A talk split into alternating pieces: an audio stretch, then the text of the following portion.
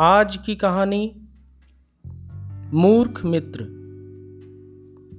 किसी राजा के राजमहल में एक बंदर सेवक के रूप में रहता था। वह राजा का बहुत विश्वास पात्र और भक्त था।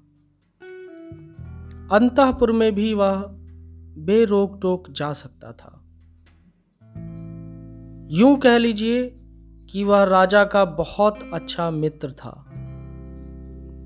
एक दिन जब राजा सो रहा था और बंदर राजा के ऊपर पंखा झल रहा था तो बंदर ने देखा एक मक्खी बार बार राजा की गर्दन पर बैठ जाती थी।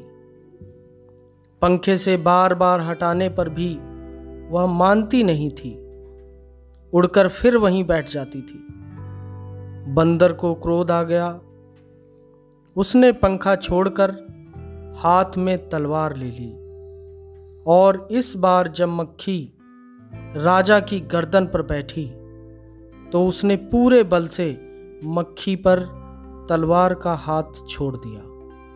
मक्खी तो उड़ गई, लेकिन राजा की गर्दन तलवार की चोट से दो टुकड़े हो गई। राजा मर गया। इसीलिए कहा गया है कि मूर्ख मित्र की अपेक्षा विद्वान शत्रु ज़्यादा अच्छा होता है।